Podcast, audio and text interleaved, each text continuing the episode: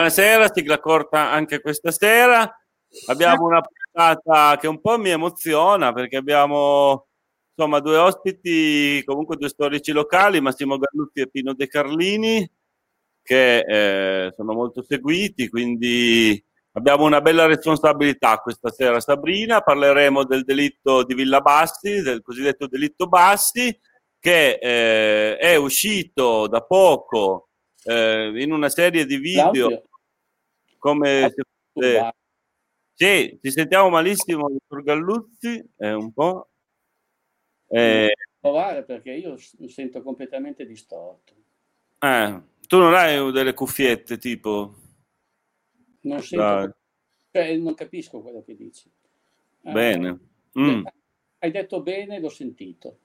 Ah, Però, ok, allora parlo più piano. Ci siamo, lo sento adesso.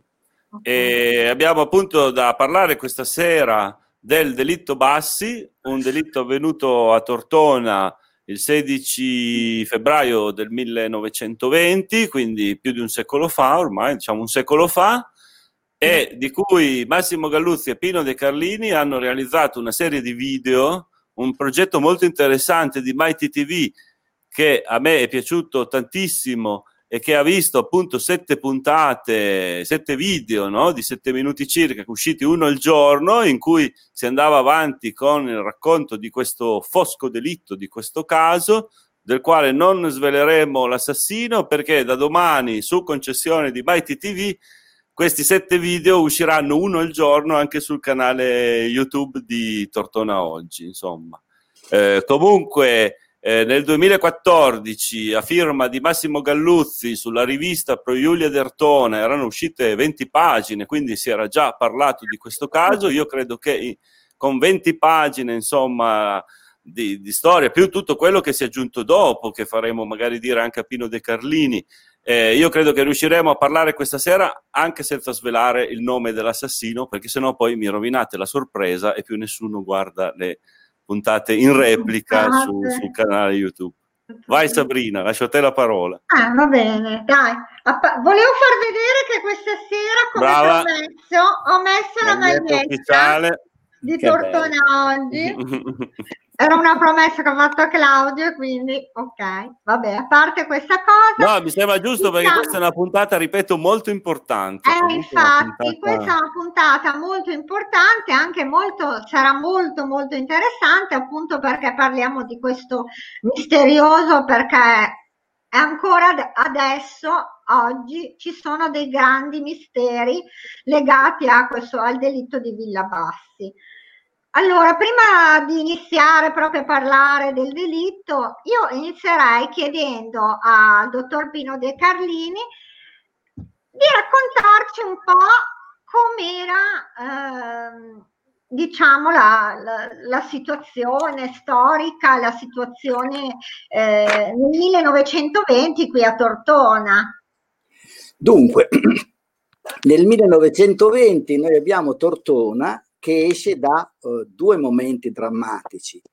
La prima guerra mondiale, che ha comportato per una città che allora contava poco più di 20.000 abitanti, compreso ovviamente le frazioni, il centro storico era, faceva la parte maggiore della, della popolazione. Uh, una città, ripeto, che ha, ha dato eh, tra i, i, caduti della prima guerra mondiale, ben 217 caduti al fronte e 69 caduti che sono poi morti successivamente per problemi legati alla, al, all'evento bellico, quindi in ospedale oppure a casa loro. E poi l'altro evento è stato, la guerra non era ancora finita, quando eh, nella primavera si era manifestata la famosa febbre spagnola, che era una, eh una febbre, la chiamavano la febbre dei tre giorni, perché la chiamavano spagnola? Perché le notizie, essendoci la censura militare, provenivano dalla Spagna, che era eh, neutrale, eh, portata dalle truppe americane, le quali si sono ben guardati dal dire qualche cosa. Una, una, una, in primavera era in una forma leggera, la chiamavano la febbre dei tre giorni, chi la faceva poi restava immunizzato. Eh, ad ottobre invece il virus si modifica, diventa maligno e quindi ai caduti della prima guerra mondiale abbiamo una serie di eh, caduti, di morti dovuti alla, eh, alla, alla febbre spagnola che ha eh, diciamo, inciso molto sulla popolazione, venivano colpiti soprattutto i giovani, la gente robusta. Eh, a Tortona Siamo giusti in tema. 300, 300 morti. Eh, lo stesso avviene anche in alcuni centri importanti del Tortonese come Castelnuovo, Pontecurone, eh, che ci sono stati appunto anche lì eh, la, la, febbre ha colpito. Eh, in altri paesi invece del Tortonese non c'è stato nessuna, nessuna, diciamo, nessun defunto eh, contagiato. Era una città che stava eh, diciamo cambiando pelle perché eh, dalla, dalla, da una città che era una città con un'economia prettamente agricola si era passati ad una città che aveva invece una struttura industriale eh, decisamente importante. Ricordiamo soltanto l'Alfa che lavorava per, la, la, la, per l'industria bellica. Eh, come dicevo, eh, questo, il fatto di, di, richiamare a Tortona molti diciamo, lavoratori impegnati ha creato poi, con la fine degli eventi bellici, una, un problema di carattere diciamo, eh, sociale perché l'industria passando dall'industria della guerra ad industria della pace eh, molti eh, operai venivano lasciati a casa venivano, e non, allora non c'era la casta integrazione. Eh, dobbiamo ricordare che dagli inizi del Novecento in Tortona si era incominciata a diffondere l'ideologia socialista eh, nel 1919 abbiamo eh, sindaco Roberto Bidone, che è ricordato in una strada di Tortona tra Corso Montebello e Corso Romita, e eh, nel 1920 diven- viene eletto eh, sindaco, perché vincono le forze di sinistra a Tortona, eh, Mario Silla. Mario Silla che è un personaggio che, la cui figura andrebbe decisamente approfondita, lui si rifiuta di giurare eh, fedeltà, quindi la casa, quindi il giuramento di fedeltà che deve fare il sindaco, per cui eh, venne rimosso e venne, mh, diciamo, arrivò un commissario prefittizio. La situazione di, da un punto di vista politico si complica poi con il famoso e gli eventi del, del bi, famoso biennio rosso 1919-1921.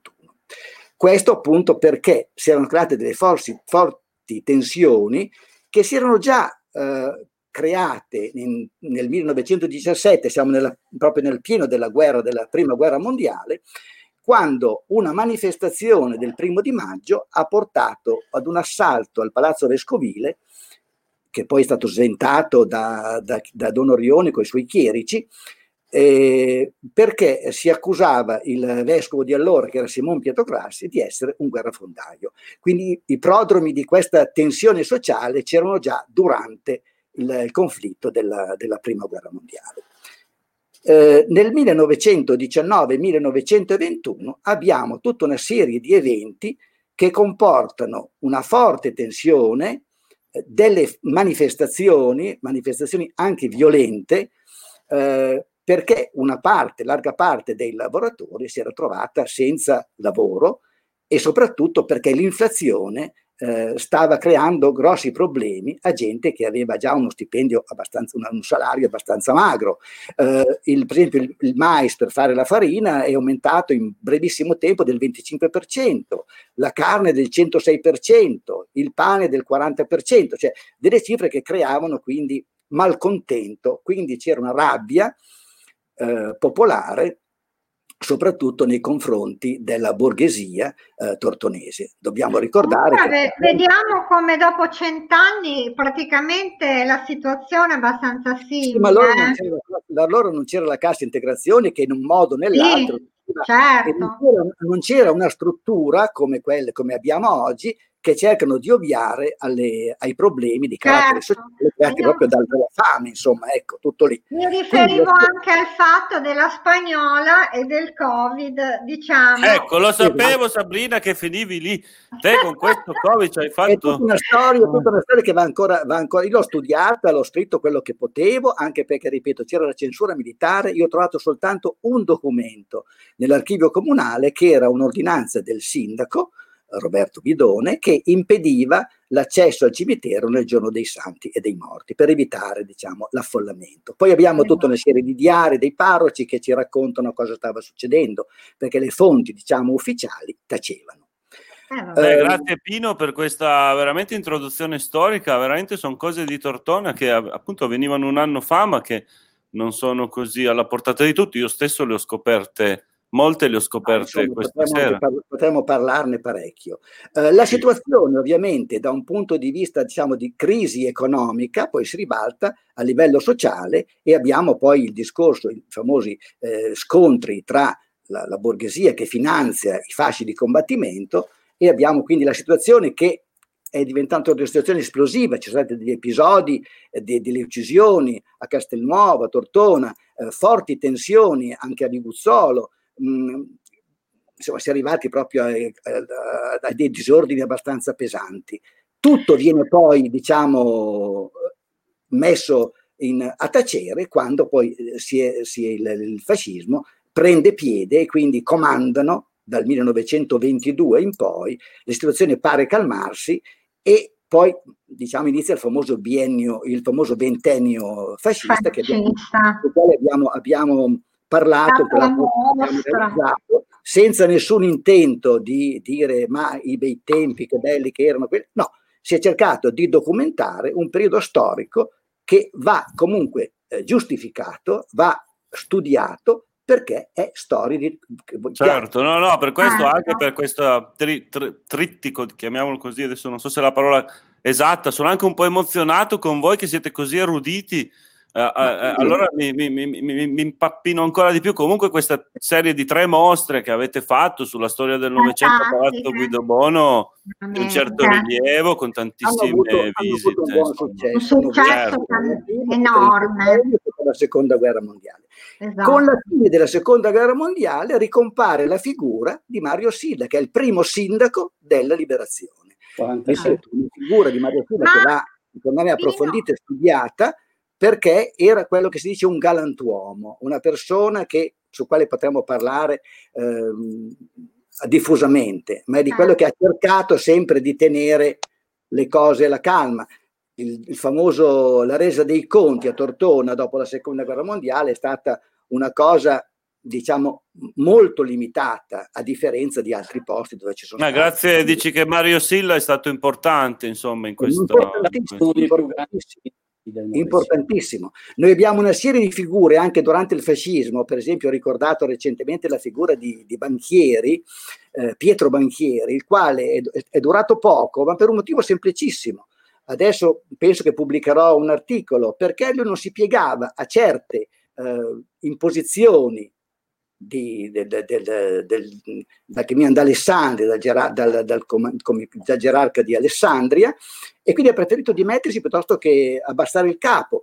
Ehm, adesso il nipote mi ha raccontato delle cose, specificheremo e vedremo il perché è durato così poco. Ecco. Poi c'è un'altra figura, un'altra figura come Moccagatta, un altro podestà, il quale non è stato dopo la liberazione toccato, perché Silla ha detto è una persona per bene, non va toccata. Quindi la parola di Silla ha garantito ecco, nel limite del possibile. Ma questo è la seconda guerra mondiale. Sì, qua siamo andati un po' oltre il 1900. Esatto. Però mi dai l'occasione di dire, di, di, insomma, di dire a Sabrina che Sabrina ha detto, ecco, vedi come c'erano tante analogie con quella tortona sì. di cento anni fa, però mi, eh.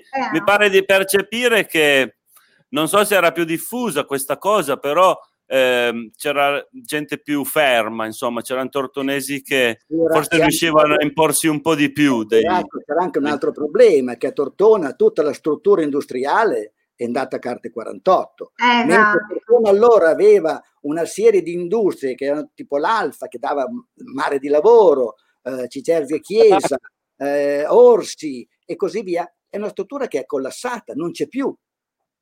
Eh sì, eh, purtroppo siamo... Una città ormai di pensionati.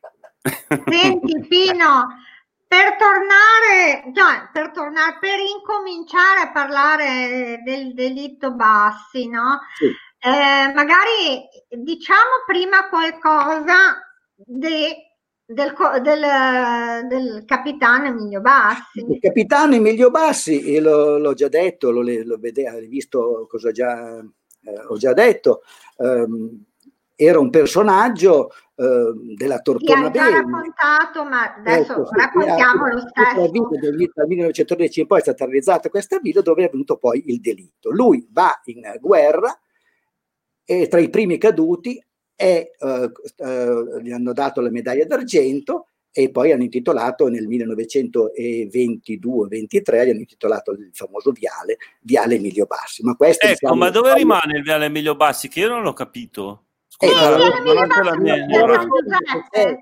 che c'è lì praticamente in fondo a via Galileo qua in città Giardino ecco. quello del San Giuseppe San Giuseppe insomma ecco l'istituto okay. dei, dei dalla Madonnina dalla ah quello Madonnina, che sale su verticale diciamo dritto e a sinistra va il liceo San Giuseppe okay. sbuca su Viale Vittorio okay. Veneto diciamo eh, sì proviamo a dar voce a Massimo Galluzzi a vedere se il microfono esatto. ci assiste se sa il microfono ci assiste e Qui c'è un microfono, c'è qualche casino. Tu parla pure, che noi ti sentiamo. Parla Massimo che ti sentiamo. Allora Massimo inizia a raccontarci qualcosa del, del delitto che no, succede nel, a febbraio del 1920 nella famosa Villa Bassi che adesso diciamo non esiste più.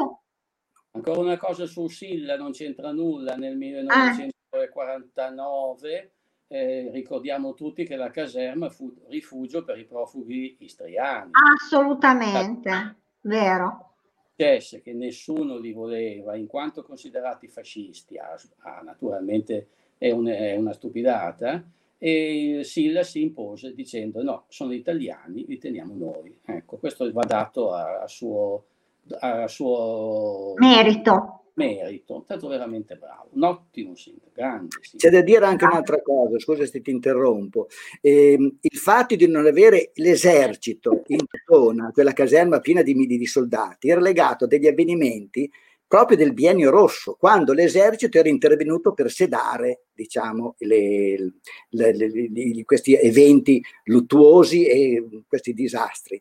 E quindi c'era una certa diffidenza dalla, da parte della sinistra della, del, del, del, dell'ambito militare, insomma, ecco. Quindi, sì, probabilmente avrà avuto le sue ragioni Mario Non ha più voluto i militari a Tortone, ha detto benissimo, apriamo la caserma ai profughi istriani che venivano additati dalla sinistra come tutti i fascisti. Sì, Adesso, c'erano... La sinistra oh. si era dimenticato, ma me la sinistra Certo, no, è stato comunque coraggioso nella sua, come dire, moralità, perché comunque era una scelta anche morale. Io l'ho conosciuto, io l'ho conosciuto. era veramente un galantone. E questo è tutto un altro discorso, che infatti c'è, c'è poi una guerra di mezzo, no? Andiamo in Corso Alessandria 62, l'indirizzo della caserma, passa l'acqua, dove adesso c'è il, il nostro comune, e c'è anche un libro intitolato proprio Corso Alessandria 62 che racconta la storia della caserma, quando proprio dal momento in cui accolse i primi profughi, mi sembra dalla Tunisia, no, e poi quelli istriani. Tunisia sono venuti dopo. Ah, okay. ecco. E qua io vi invito sicuramente ad un'altra puntata. Prima facciamo sistemare il computer e comunque il microfono a Massimo Galluzzi perché quella volta... Fatto veramente fatica. Vabbè, comunque mm. non è Vai Massimo Galluzzi, sì, parlaci del, brevemente ah, del, del, delitto. Come nasce questo interesse per il delitto Bassi? È molto semplice. Una volta sono andato al cimitero eh, nel 2013, sono capitato nella zona dell'ossario in cui c'è un androne e c'è anche un busto di un colonnello. È facilmente reperibile se voi entrate nel cimitero e, e sparate tutto a destra. All'angolo destro del cimitero trovate questo ossario è l'ossario dei militari di stanza alla caserma di Tortona che sono morti lì di, per malattia, non per motivi bellici. Alzando gli occhi sulla destra tro- ho trovato due lapidi, che poi vedrete nelle puntate, eccetera, eccetera, di una certa Emilia Brassetti e di sua figlia Rosetta Passi, eh, rapite da mano crudele e da mano assassina.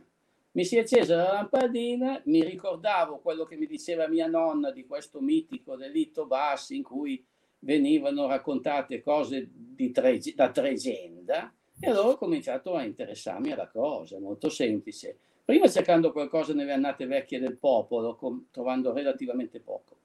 E poi sulla stampa. Con l'archivio storico della stampa c'è detto tutto, perché ebbe una tale risonanza questo, questo delitto che la stampa mandò eh, fissi due cronisti a Tortona a seguire tutta la vicenda, nonché il processo. Ecco.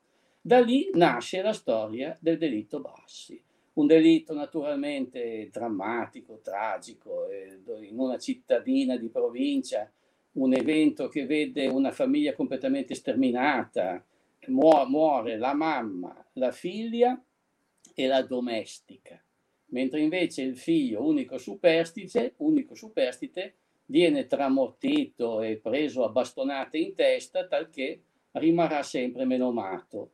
E pensiamo, pur non avendo trovato notizie ulteriori di questo Ugo Bassi, eh, pensiamo che sia scampato relativamente poco. Comunque restò gravemente menomato. E allora eh, chiaramente ci fu un, l'opinione pubblica esi, eh, a tutti i costi voleva trovare degli assassini e la polizia mm, non era la polizia di CSI, ecco, perché se oggigiorno avessimo la, la, la prova del DNA, eh, la cosa verrebbe risolta in 5 minuti, ma allora non c'era. E di conseguenza eh, cosa fecero? Beh, presero tutti eh, i tutti i delinquenti, tutti quelli che avevano avuto conti della giustizia di Tortona e nel dubbio li misero tutti in prigione. E poi mano a mano semmai li facevano uscire quando veniva acclarata la loro innocenza o presunta tale. Questo è quanto. Poi, e su questo, infatti, sugli alibi che poi trovano alibi, sì, la puntata 3 e 4 del tuo. È una storia molto complicata, eh, del tutto indiziaria, non esiste una prova, Secondo me è probabile che non siano andati tanto distanti dai colpevoli la polizia, pur con eh, un processo di tipo indiziario, ma non aggiungiamo altro per creare un po' di suspense. Resto a disposizione, avete domande? Eh sì, certo, certo che se dici così, no, però dai, descriviceli un po', dai, facci un'anticipazione su, sulle figure del, di questi Ma, sospetti, no? Chi erano, che, che tipi erano, allora, come vivevano. Un po' dei sospetti. raccontare due cose. Una, che la polizia aveva avuto modo di, di approfondire le indagini, ma non lo fece. Perché dalla, dalla casa, dalla villa, scomparvero i gioielli della signora. Beh, scomparvero anche 40.000 lire, ma i gioielli chiaramente erano eh, conosciuti. Ebbene, eh, i gioielli ri- ricomparvero al, circa 20 giorni dopo al Monte dei Pegni di Asti. E, mm. e, e, nessuno degli impiegati del Monte dei Pegni si ricordava chi li avesse impegnati, che mi sembra una cosa che non sta tanto in piedi, perché insomma Infatti. si poteva anche fare una perizia calligrafica perché lì si firmava, eccetera, eccetera. La polizia non approfondì la cosa. Poi di tutta questa storia, che indubbiamente è drammatica, ci furono anche naturalmente all'italiana i toni di commedia, perché non mancarono occasioni piuttosto divertenti. Io mi sono fissato su questa figura di Rosa Bailo, che è una persona, eh, io l'ho trovata simpaticissima, era una prostituta che eh, non, ave- non, era, non c'entrava assolutamente niente col delitto però aveva solamente la, la, la scalonia di, essere, di conoscere tutti i presunti assassini. Di conseguenza, nel dubbio, dicendo, eh, ma questo è impossibile che non sapesse qualche cosa, l'hanno presa e gli ha fatto fare un anno e mezzo di prigione, così preventiva. Ed era abbastanza divertente perché durante il processo lei eh, a Tortona eh, c'era una casa, di, di, una casa chiusa, eccetera, eccetera, quindi inevitabilmente molta gente si serviva di questa casa chiusa. E combinazione lei entrando eh, nel, eh, nell'aula del processo ad Alessandria, che cosa fece? Non trovò niente di meglio, perché in fondo era una, una buona. Voleva salutare tutti gli avvocati che conosceva, perché l'avevano frequentata. E, e mandava bacini e loro facevano finta di non conoscere. Quando ecco, invece... e il presidente del tribunale gli chiese lei dov'è che è residente? E lei disse, in prigione. sì, ormai da così tanto tempo lì. per un anno e mezzo che era lì. E poi successe quella storia famosa con Pietro Silla. Pietro Silla era un informatore della polizia che fu mandato da Rosa Bailo per cercare di farla parlare. Cioè eh, Pietro Silla si autoaccusò, del, del, del, d'accordo con la polizia ovviamente, si autoaccusò del delitto dicendo io ho ucciso, eh, parliamone, come per dire dimmi un po' se sai qualche cosa tu. E naturalmente era un tentativo di incastrare Rosa Bailo o comunque farla parlare. Rosa Bailo non ne sapeva assolutamente niente. Questa storia venne fuori al processo quando interrogarono Pietro Silla, che disse sì, io sono informatore, sono andato là, ho cercato di farla parlare. A questo punto Rosa Baio dimenticò le buone maniere e cominciò a inveire contro il Silla con parolacce ogni sorta di scenate. Dovettero sospendere la seduta perché era arrabbiata come una iena con sto Pietro Silla. Morale, cosa successe? Che la padrona del bordello di Tortona, indignata anche lei per il trattamento che Pietro Silla aveva tenuto verso Rosa Bailo, inibì a Pietro Silla l'uso del bordello di Tortona, cioè per tutta la vita lui non avrebbe potuto entrare nel bordello. Capito? Queste sì che sono pene terribili. Altro. in, dialetto, in dialetto il, il bordello era ustuc, orbaito. Non ti sento adesso. Io ogni tanto la voce va in distorsione non sento. Ah, io ho sentito ma non ho capito. Lo stuch quindi tradotto... Orbaito, di chiamare la, la, casa di tolleranza, l'ero stuch o arbaito. Ecco, eh, siamo in grado io e Pino di fare anche una puntata sulla casa di tolleranza di. Sì. Quando volete, quando volete ci facciamo una scaletta, diciamo ogni volta. La signora Rosetta, il signor Giuseppe ha portato tutte le bambine a far vedere quando c'era la quindicina. No, le ha portate in teatro, le ha portate, le ha sistemate in due palchi. E allora dal, dalla platea si è levata una voce, buonasera signor Giuseppe, a lui e tutto il suo bagasse. E dice, Vabbè. Una volta murarono la porta del, del bordello Ah, sì, come lavora... mai? Come mai? per fare uno scherzo. Ah, ah e una volta invece c'era uno che si è seduto uh, ambussato, si è seduto alla porta, si è nascosto.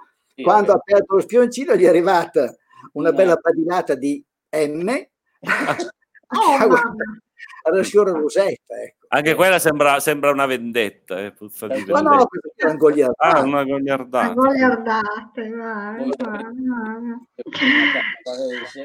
Vabbè, siamo partiti dal delitto per arrivare al bordello. E mentre sembrava assolutamente naturale dedicare un liceo a Matteo Bandello, che è il secondo romanziere italiano Ebbene, e siccome il, il, la casa di, di, tolleranza era in via Bandello, ritenne, numero 16, e non si ritenne di dare questo nome al liceo perché suonava male. Troppo. E allora, eh, e allora hanno Varese. scoperto questo personaggio, Carlo Varese. Luca Valenziano, dottor fisico poeta, che era un eh, personaggio che, che ha sorto gli onori della cronaca. Ecco. Ah una famiglia antichissima tortonese che forse si distingue con lui. di Tortona si può fare. Sì, dai, veramente. Eh, Quella lì ah. farebbe tantissimi ascolti. E abbiamo eh, sì, lo, faremo, perché no? No, continuando, continuando invece a parlare un po' delle, de, dei sospettati e degli arrestati per questo caso, che poi sì, anche, sì. I due, I due, osti, gli osti del tennis club di Tortona, ho eh, capito bene, anche loro rimasero implicati loro malgrado. Insomma. Con, un, con un uh, trappolone. I Castellani, no? Esatto, Castellani, coniugi Castellani, con un trappolone della polizia, perché dissero al marito, dunque la, la, la componente forte della famiglia era la donna. Uh, che lui nella notte sentì dei rumori, disse ma il cane che abbaiava, e lei gli ha detto vieni a dormire e sgagiat e allora eh. lui torna a dormire ecco. Vieni a dormire affrettati e, e sbrigati sgagiat allora interrogarono il Castellani il parito e le dissero guarda che tua moglie ha confessato, ti ha, ha confessato. Mm, ti ha incastrato ha detto che lei non c'entra niente E lui si mise a piangere dicendo mia moglie mi ha rovinato. Questo bastò a fargli fare due anni di prigione. Ecco, eh. Questo anche per capire come venivano svolte le indagini, no? Più che altro col blef, era più che un'indagine, sembra a volte una partita a poker. Avete sentito del Banco dei Pegni che andava, andava chiaramente accertata meglio la cosa. Ma infatti. Un paio di sospettati avevano delle, dei graffi, delle unghiature in faccia e, e i vestiti sporchi di sangue. Non, non loro che erano ubriachi cade, e cadevano per terra perché erano completamente ubriachi, quindi hanno picchiato contro il tavolo e si sono feriti. Ma insomma, sta abbastanza poco in piedi, però sono in eh certo. Una ferita ad un graffio è ben diversa da una ferita. Oh, Poi c'è il fidanzato di Rosa Bailo, certo Stacchini, che ebbe una fortuna, un tanto di cappello. La polizia nel dubbio lo arrestò perché apparteneva al gruppo dei delinquenti di Tortona e cosa successe? Che lui disse, no, guardate che io quella notte eh, ho un alibi. E disse, oh, si misero tutti a ridere, dicendo, chissà che alibi. No, era in prigione per una rapina. Vabbè, un alibi di ferro, quello che si dice è un alibi di ferro. Eh sì, più di, più di così. Era, però sono innocente. Eh. Ah, quindi... Ma alla, in, in pratica diciamo eh, la motivazione del delitto per soldi. Non torna, non torna l'audio. Riprova, Sabina. Allora, Massimo, no, mi senti? Mi no, senti? No. in distrazione, mi allontano, sposto qualche cosa. Prova un po' a parlare tu, Claudio. Sì, ecco, eh, al limite faccio da, da passaparola io. Ti sento. Ti ah, sento ti... Non mi senti a me? Adesso sì. Adesso ah, sì. ok. Eh, no, volevo dire, quindi la motivazione del delitto sarebbe per soldi, non una per altri motivi, una rapina. L'ha detto Pino, eh, aveva appena venduto una villa. I gioielli. Ah, sì, no. La villa Bassi addirittura. E l'aveva incamerato 40.000 lire, che guardate che sono 37.000 euro di adesso. Che è eh. pochissimo. Eh. Perché con 37.000 euro adesso non la prendete una villa di due piani su. Ah beh no. Ma no, però una diversa concezione della vita. Ha riportato i tempi, erano soldi. I soldi, aveva, aveva, i gioielli e poi c'è questa e storia quindi... che uno dei due presunti colpevoli eh, otto anni prima aveva fatto un furto lì, aveva violentato la domestica, eh, l'audomia, può chiamarsi l'audomia. Eh, aveva violentato la domestica, ma era stato preso e si era fatto sei anni di prigione.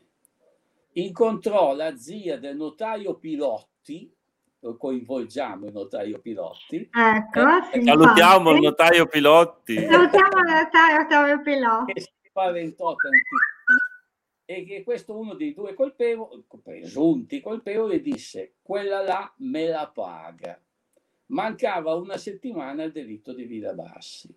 Ah, per cui è lecito allora. aspettare che tra soldi e vendette, e vendetta qualcuno ci potesse entrare in questa faccenda. Ecco, certo. Ma, Ma per queste cose così, diciamo, svelatrici poi dell'assassino, vi rimandiamo appunto alle puntate registrate da, da Massimo Galluzzi in eh, cui sì, vi spiega esattamente. Perché lì viene spiegato abbastanza eh, più dettagliatamente la storia. Ecco. Esatto. Invece con Pino abbiamo ancora alcuni argomenti da, da, toccare, ad esempio quello della figura di questo Emilio Bassi, no? che se, se ho capito bene, anzi la, è, la, in effetti la, l'assassinio è venuto al, um, come dire, verso la, la vedova Bassi, perché eh, Emilio Bassi era già morto da, già morto. da tre anni. Quarto giorno della, della, prima guerra mondiale. Morto, era no? il primo caduto di Tortona e uno dei primi caduti. E lì c'è questa storia che sto, di cui sto raccogliendo adesso, le, le, le, è una tradizione orale, quindi bisogna presa sempre con una certa eh, cautela, però le persone sono assolutamente degne di fede. Eh, c'è questo, questa persona che aveva, che aveva studiato latino, aveva fatto ginnasio, va a militare e quindi viene eh, assunto dal, dal, dal, dal medico del battaglione eh, perché lo aiutasse appunto nell'infermeria. Eh, questa stessa persona, eh, quando era in partenza la tradotta militare, eh, sente dire da uno che era sulla banchina agli altri che erano saliti sul treno, mi raccomando, o, o capitano Abbasso, mi raccomando, il, capita- il, cap- il capitano, capitano Basso. Cioè, una minaccia. Eh, lui aveva istruito, ripeto, un gruppo di, di giovani, mandati al fronte che non erano certo delle, delle mammole, erano gente che mh, forse aveva dei precedenti anche penali. E questo fatto, messo insieme col fatto che il, il capitano Basti presentava ferite alla regione cardiaca, ma eh, le, le, fucilate erano nella schiena, non erano sul petto, quindi eh, probabilmente è stato assassinato dai eh suoi stessi, dai suoi, dai, alcuni, diciamo, dei, dei, dei soldati del, sua, del, suo battaglione. Ecco. Sì, Quindi, ovviamente non abbiamo le prove, non abbiamo, è una tradizione orale che è giunta da persone di una famiglia che sono, non sono parenti, ma sono della stessa famiglia della mia bisnonna, insomma. Ecco. È in via di definizione questa storia, quindi non vuoi sbilanciarti no, troppo? No, perché... no, no, è come la storia di, di, di Pietro Banchieri, che le, sulle vere cause per cui si è dimesso da Podestà, che sto approfondendo, però con l'autorizzazione ovviamente dei nipoti, perché se no non le racconto. Ecco. C'è certo. sempre una storia ufficiale e un'altra storia, quella non, che non, non, traspare dei documenti. Questo eh, è, è, sempre stato... Per esempio, eh, capitano Intanto, prego. 50 anni, giù di quanti anni aveva Pino? 63, eh, del, del 69, siamo nel, nel 15. Ed era capitano. Cioè... Era capitano, era una, molto rigido, molto, molto severo, aveva a che fare con delle pelli da, da, pelle da savò, come dicono Tortona, e questi qui probabilmente si sono vendicati, ma per adesso, ripeto, è un'ipotesi. Capitano a 60 anni vuol dire che non aveva fatto tutta questa gran carriera militare. Ah, no? una, aveva una medaglia per il tiro a segno e una medaglia per la lunga permanenza nell'esercito. Sì. Ah, ecco. Era un ufficiale di carriera, insomma. Ecco. Sì, sì. Uh, scarse. Però di famiglia, di ah. famiglia è stata bene perché si è costruito nel 1913 presentano il progetto per la famosa villa. villa. Vedrete anche perché l'ho, l'ho, lasciato poi a Massimo, si vede la villa, non la pianta, ma si vede l'alzata, quindi come il, diciamo, il, il progettista lo pensava, è una villa in stile Liberty o Art Nouveau, um, una villa non modesta, una, villa, una bella villa, però molto, dall'aspetto molto sobrio, ecco.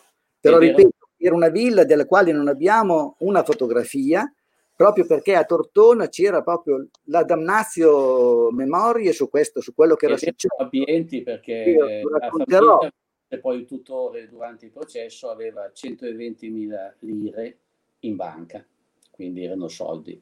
Sì, e quindi questa villa da quando ero un ragazzino io che si andava sul castello in compagnia, si, facevano, si andava a scalare i ruderi con qualche, con qualche problema di stare attento a ma, eh, la villa si guardava sempre da distante, non si andava mai vicino alla villa, anche perché dicevano che nella villa ci fossero ancora i segni di questo efferato delitto, cioè macchie di sangue. Proprio c'è stata una... La villa praticamente è rimasta abbandonata per 60 anni, più di 60 anni. Poi a Tortona nessuno si è più peritato di comprarla, assolutamente. È stato comprato poi, mi pare, negli anni 80 da, un, da una persona, da un forestiero, e quindi poi la, la, era praticamente è stato abbandonato più di 60 anni, potete già immaginare in che stato fosse. È stata poi praticamente con la struttura durante i lavori di restauro ha collassato o è stata fatta collassare, anche qui possiamo discuterne. E quindi no, non rimane nulla di Villa. Suolo e costruito una della storia. Che è tutta una villa moderna, più o meno nello stesso spazio. Guarda, Tortona sembra, essere, sembra subire una maledizione sugli edifici di una certa rilevanza. Vabbè, in questo caso una macabra rilevanza, ma oh, se ne fosse salvato uno. Cioè di... Sì, davvero. Eh, vabbè. il castello, vabbè, il, eh, da lì in poi è stata una un Napoleone, domino praticamente. Napoleone ha dovuto restituire le, le forti, non soltanto con di Tortona, anche quello di un'altra città, alla famiglia Savoia, ma siccome dal castello di Tortona avevano sparato delle cannonate contro le truppe francesi durante la battaglia di Marengo, per evitare poi che Tortona diventasse un altro uh, problema in seguito ha fatto dal marzo a maggio ha fatto brillare le mite e ha saltato per aria tutto poi la zona poi ha fatto diventato una cava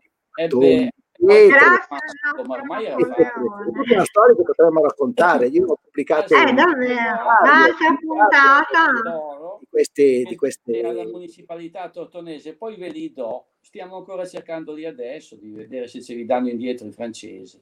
25.000 lire oro è una bella cifra. No, erano 10.000 lire oro l'ospedale di Tortona hanno requisito, che servivano per le, le, allestire gli ospedali militari francesi. Insomma. I francesi c'era quel famoso detto liberté, égalité, fraternité, loro in carrozza in una trappè. Ecco, Tortona si questo, questo l'avete detto anche nella vostra camminata delle scale, eh, che avevate, eh beh sì, eravate proprio là, eravate proprio eh, al castello. Eravamo sul castello. Li hanno occupati tanti nella, nella, nella faschetta, perché lì quando li toccava li mazzavano. Eh. E non vuole tuttora, e allora è liberté, egalité, tieni di te e tienili te, eh, infatti. Ridammeli a me, dai, fatemi eh, dare queste 10.000 lire d'oro, chissà quanto valgono oggi. chiediamo a Macron, li chiediamo. Eh, potrebbe essere un'idea. No, poi un altro edificio ah, che no. ha avuto vita breve, che forse avrebbe avuto un pre, cioè sicuramente aveva un pregio architettonico, è proprio la casa Littoria eh, della stazione, che credo sia durata un anno, non so, è stata bombardata poco, perché hanno demolito quello che restava con la scusa vincolato dalla soprintendenza, quello che restava del famoso convento francescano di San Francesco che si arriva al 1200, dicono secondo il costruito a seguito del passaggio di San Francesco a Tortona, che è tutto da dimostrare, però la tradizione vuole che sia anche passato ah. per Tortona. Ah, Quindi, è successo anche questo a Tortona? Oltre al Santo Graal. Hanno esatto, stavo dicendo io, c'è la storia del Santo Graal anche. Un convento che poi con le soppressioni napoleoniche del 1801, 1802, 1803 è stato trasformato, hanno cacciato tutti i preti, hanno incamerati i beni perché l'ha fatto per un motivo di carattere economico, mica per altro. Eh, è stato trasformato in una fabbrica di salnitro, poi dopo è diventato una locanda, eccetera, però è stato in gran parte abbattuto. Per costruire Casa Littoria, una notte hanno demolito quello che restava, No, la, la soprintendenza aveva dato parere negativo. Dico, e... Se ne sono fregati, hanno demolito e hanno fatto la Casa Littoria. La Casa Littoria io ricordo benissimo perché era diventata un rifugio per degli sfollati, bombardata, la torre, la torre era, era crollata. Era una struttura estremamente razionale che si è preferito demolire anziché restaurare anche per un motivo ideologico, cioè la, la, la, la rappresentazione del potere fascista, quindi figuriamoci, negli anni successivi alla, prima, alla seconda guerra mondiale, poi eh, si è approfittato della situazione che era ormai in condizioni, ma io le ricordo, era estremamente razionale, spaziosa. Eh sì, sono le prime, le prime opere in cemento armato. No? Però è stata demolita e gli avanzi sono quelli che reggono quell'area, diciamo, leggermente sopraelevata, sono tutti di cemento armato. E il bombardamento distrusse anche quella bellissima casina che era il Bar Gambrinus, ah. che si ritenne di dover demolire perché era veramente, non stava in piedi. Il Gambrinus si spostò dove è adesso e la casa venne demolita. In, anticamente era il peso pubblico di Tortona. Ah. Ed era una casa veramente bella. Ci sono ah. delle foto, le cartoline, le avete viste. Ecco, tutto lì. E qua su quella pesa lì, su quella pesa pubblica, ah. c'è un racconto bellissimo del maestro Bergaglio della pesa delle uve che poi partivano e andavano in forma di uva, non venivano trasformate in vino, insomma. No, no, partiva come Ancora. materia prima. Mm.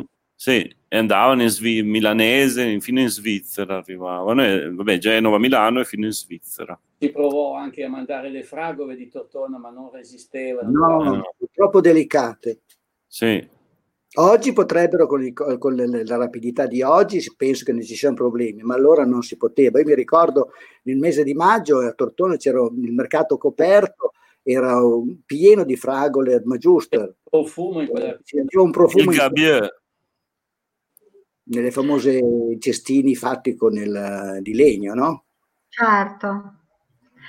Senti, e lì che anni era? Perché poi la fragola, scusate, lo so, stiamo andando un po' fuori, stiamo un po' certo. divagando, però approfitto di questa cosa. L'edilizia popolare nella regione Osi hanno devastato tutti gli orti, gli orti. dove si eh, coltivavano, tra gli altri, le famose fragole di Tortona. Di Era una zona particolarmente evocata alla coltivazione de, delle fragole perché aveva una struttura del terreno che era particolarmente evocata per questo tipo di coltivazioni, che tra l'altro richiedeva molta manodopera.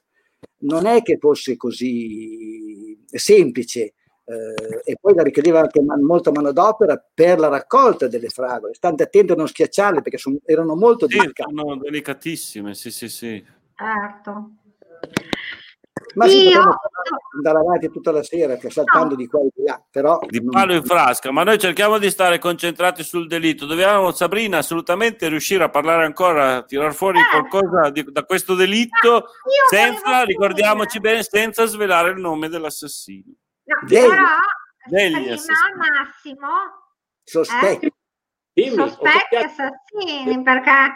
Sì, mm, non c'è niente di certo No, hanno avuto l'ergastolo con addirittura uh, con la, la, pena di restare in isolamento per qualche tempo neanche tanto breve. Poi di uno abbiamo trovato, trovato la, la, la, morte, l'avevo passato poi a Massimo perché c'erano notizie sul popolo che era mancato, eccetera. Dell'altro non sappiamo assolutamente niente. Esatto. sia morto, dove sia morto. Bisognerebbe forse guardare se hanno trasmesso poi l'atto di morte ai registri di Tortona, ma non, e, ne, e non si sa neanche in quale carcere furono reclusi. Sì, dillo tu Massimo. No. Mi pare l'isola d'Elba, no? Non sento, cioè sento in distorsione, come se fossi vicino a una sorgente, ma, ma sono a 100 metri dalla più vicina. Vabbè. Adesso mi sentite? Sì, sì, sì noi ti sentiamo. Poi. Eh, vabbè, vabbè.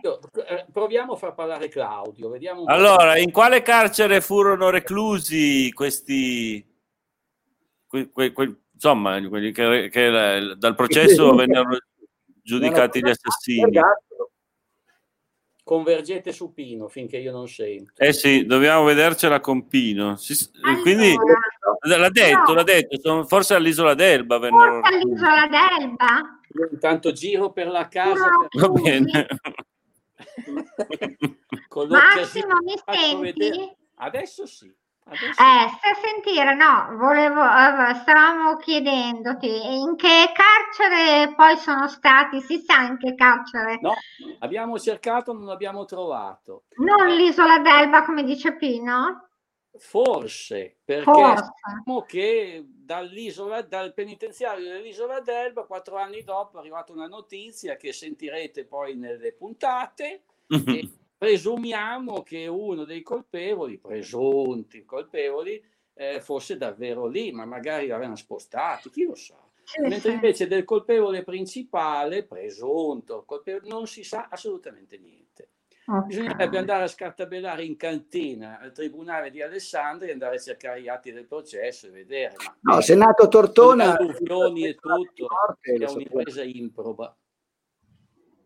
Eh già, perché c'è stata l'alluvione, ci picchia. Anche. Non faremo più niente, tutto quello che potevamo tirare fuori l'abbiamo tirato fuori, non credo ma avevi detto... A parte qualche testimonianza, Sabrina, perché ad esempio anche tu conosci qualcuno imparentato con ah, questo no, video. La prossima volta io vengo a casa di Sabrina e parlo con Sabrina. Vieni, Va bene. Vieni, vieni, Ricordati la mascherina. Eh. Approfittiamo di questo momento un po' così per salutare innanzitutto Cinzia Canali che la ci ha dato il buonasera. Ciao, ciao. Da un po' e poi Leonardo, Leonardo Bianchi, Bianchi. Saluta in particolar modo me e comunque a, tutti. Esatto. Saluto a tutti.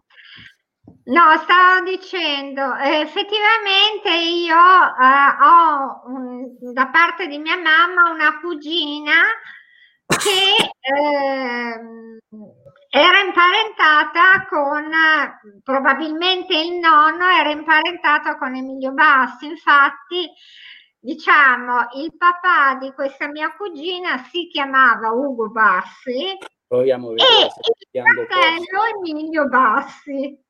E lei ricorda che quando era piccolina suo papà Ugo la portava al cimitero a vedere. Lei dice la tomba di Emilio, ma Pino mi ha spiegato che la tomba di Emilio non c'è.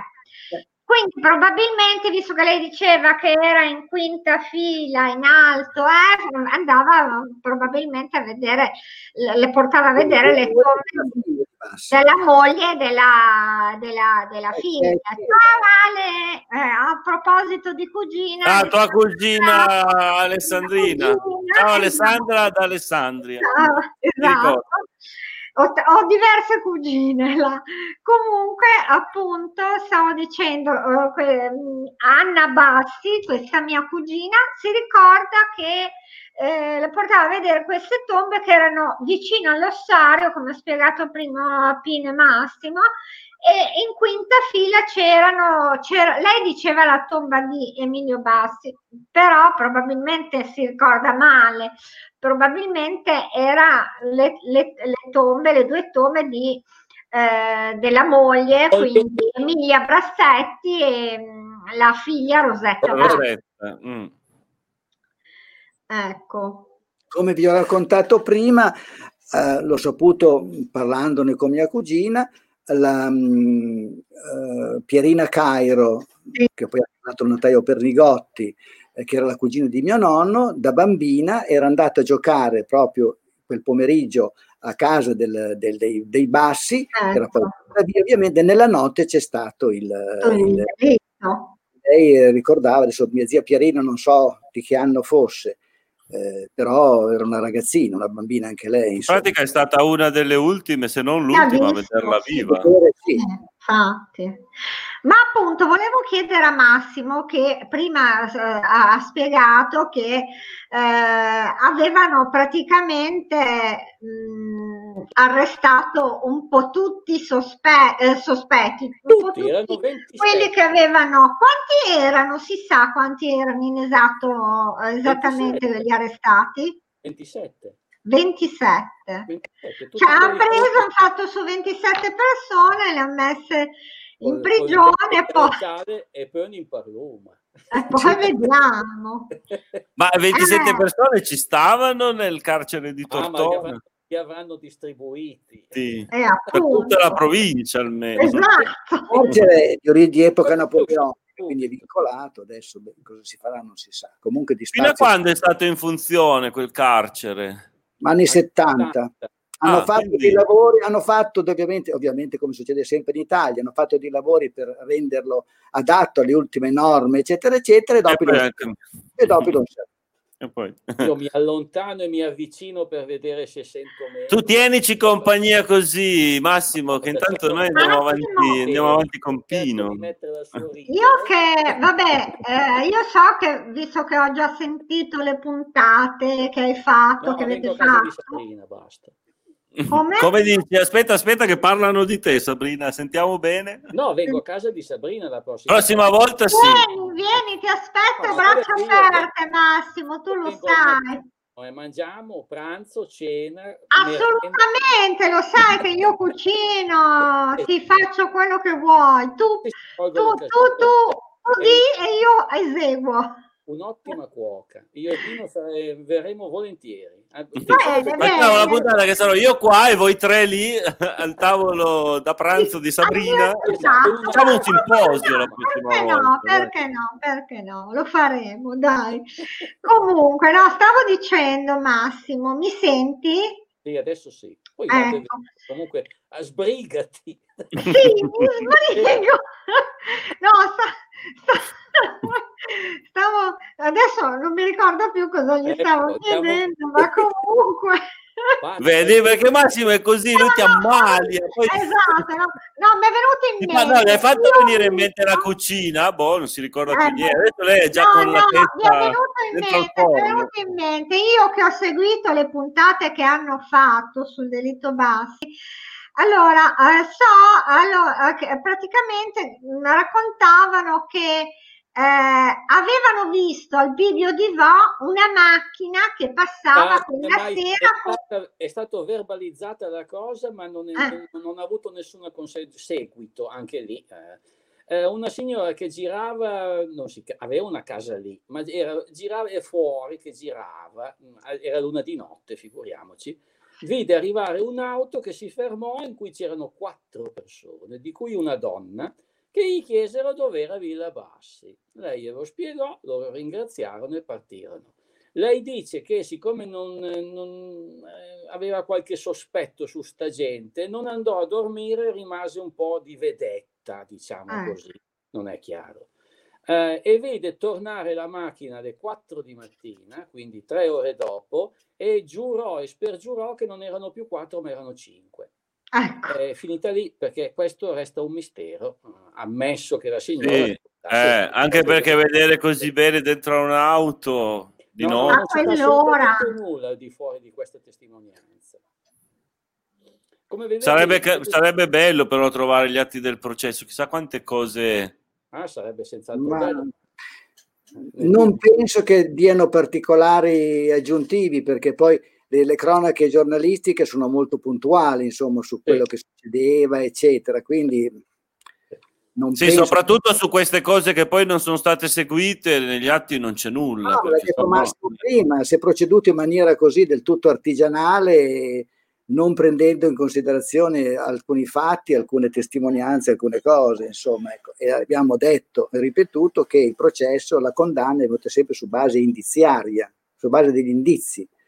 Sì, a quei tempi si partiva dal, dal fatto che se uno era un pregiudicato, probabilmente c'entrava Ecco, quindi ce possiamo immaginare. Eh, eh sì, eh, eh. Vabbè. comunque. E poi in tempi più moderni è stato detto a pensare male si fa peccato, ma il più delle volte ci si azzecca. Si azzecca, è vero. Una quindi... convinzione che uno dei condannati in qualche maniera c'entrasse ce l'ho.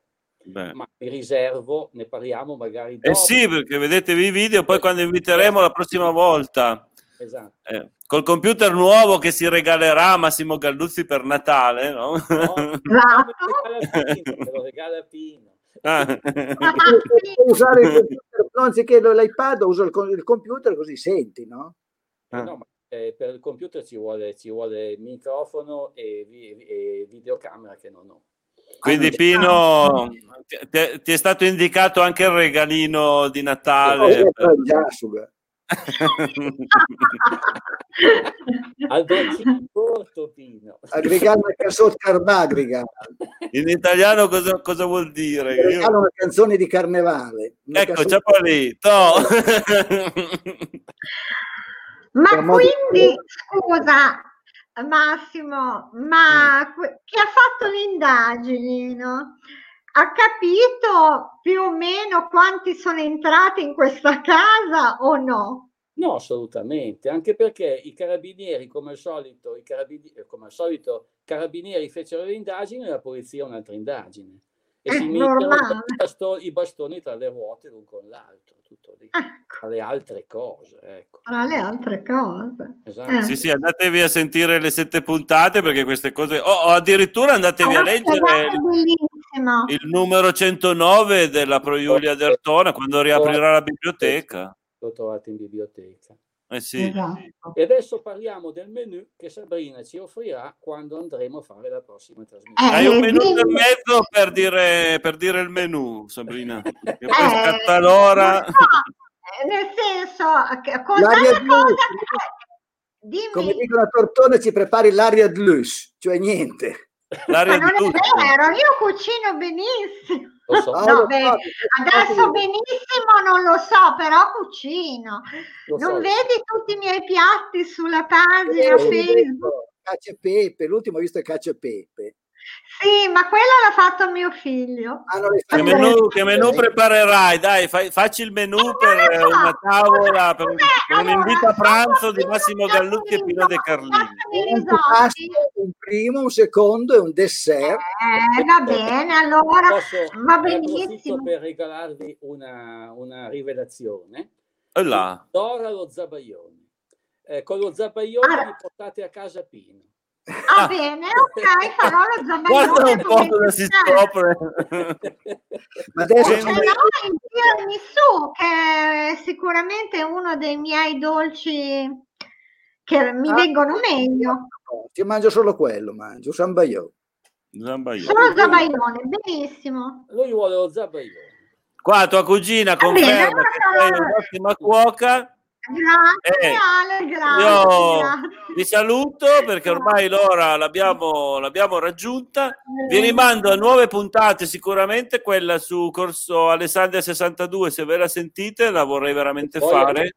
Abbiamo i misteri di Tortona. Eh. Oppure i misteri di Tortona. misteri di. Tortona assolutamente sì, Eh sì. la dobbiamo È da fare- fare. È da fare in esterno e Sì. sarà possibile. La famosa Dai, parete- allora la la faremo poi in estate. della cattedrale antica, abbiamo una lapide da vedere. Vabbè, poi lo faremo. lo faremo. La faremo in estate magari. Abbiamo- Allora, tal, tal proposito, Intanto voi guardatevi. due, fatemi sapere qual è il quali sono i piatti preferiti che organizzo la cena. Basta che non sia il bollito, io odio il bollito. Ah bene, no, ci sono tante altre cose. Sono Ma- anche molto brava nei risotti, che so che Pino Vabbè, ama il Pino è, risotto. bra- no? Pino è bravissimo a fare il Eh, risotto. Bene, allora facciamo una gara, io e Pino a fare il risotto. Va bene. No, No, facciamoci, facciamoci un po' di promozione. Sabrina, tu che dici che non faccio mai pubblicità. Dai, Allora, dai. per Tu- questa puntata in esterni, che Ah. faremo con Massimo e con Pino, come inviati esterni della nostra trasmissione, guardatevi domenica mattina eh, Ecco. la, la trasmissione che faremo in collegamento anche con un collegamento esterno sulla chiesa dei Santi Maria e Siro di Sale e faremo qualcosa del genere in, in primavera o in estate anche con Massimo e Pino che ringrazio Esatto. particolarmente per essere stati presenti. Davvero, Esatto. grazie, siete stati fantastici. Ciao Lella, Arri- ciao, un bacio. Arrivederci. Arrivederci a presto. Arrivederci e grazie ancora a Grazie, tutti Marco, e buonasera a tutti. Pino, Ci vediamo presto. Ci vediamo domenica.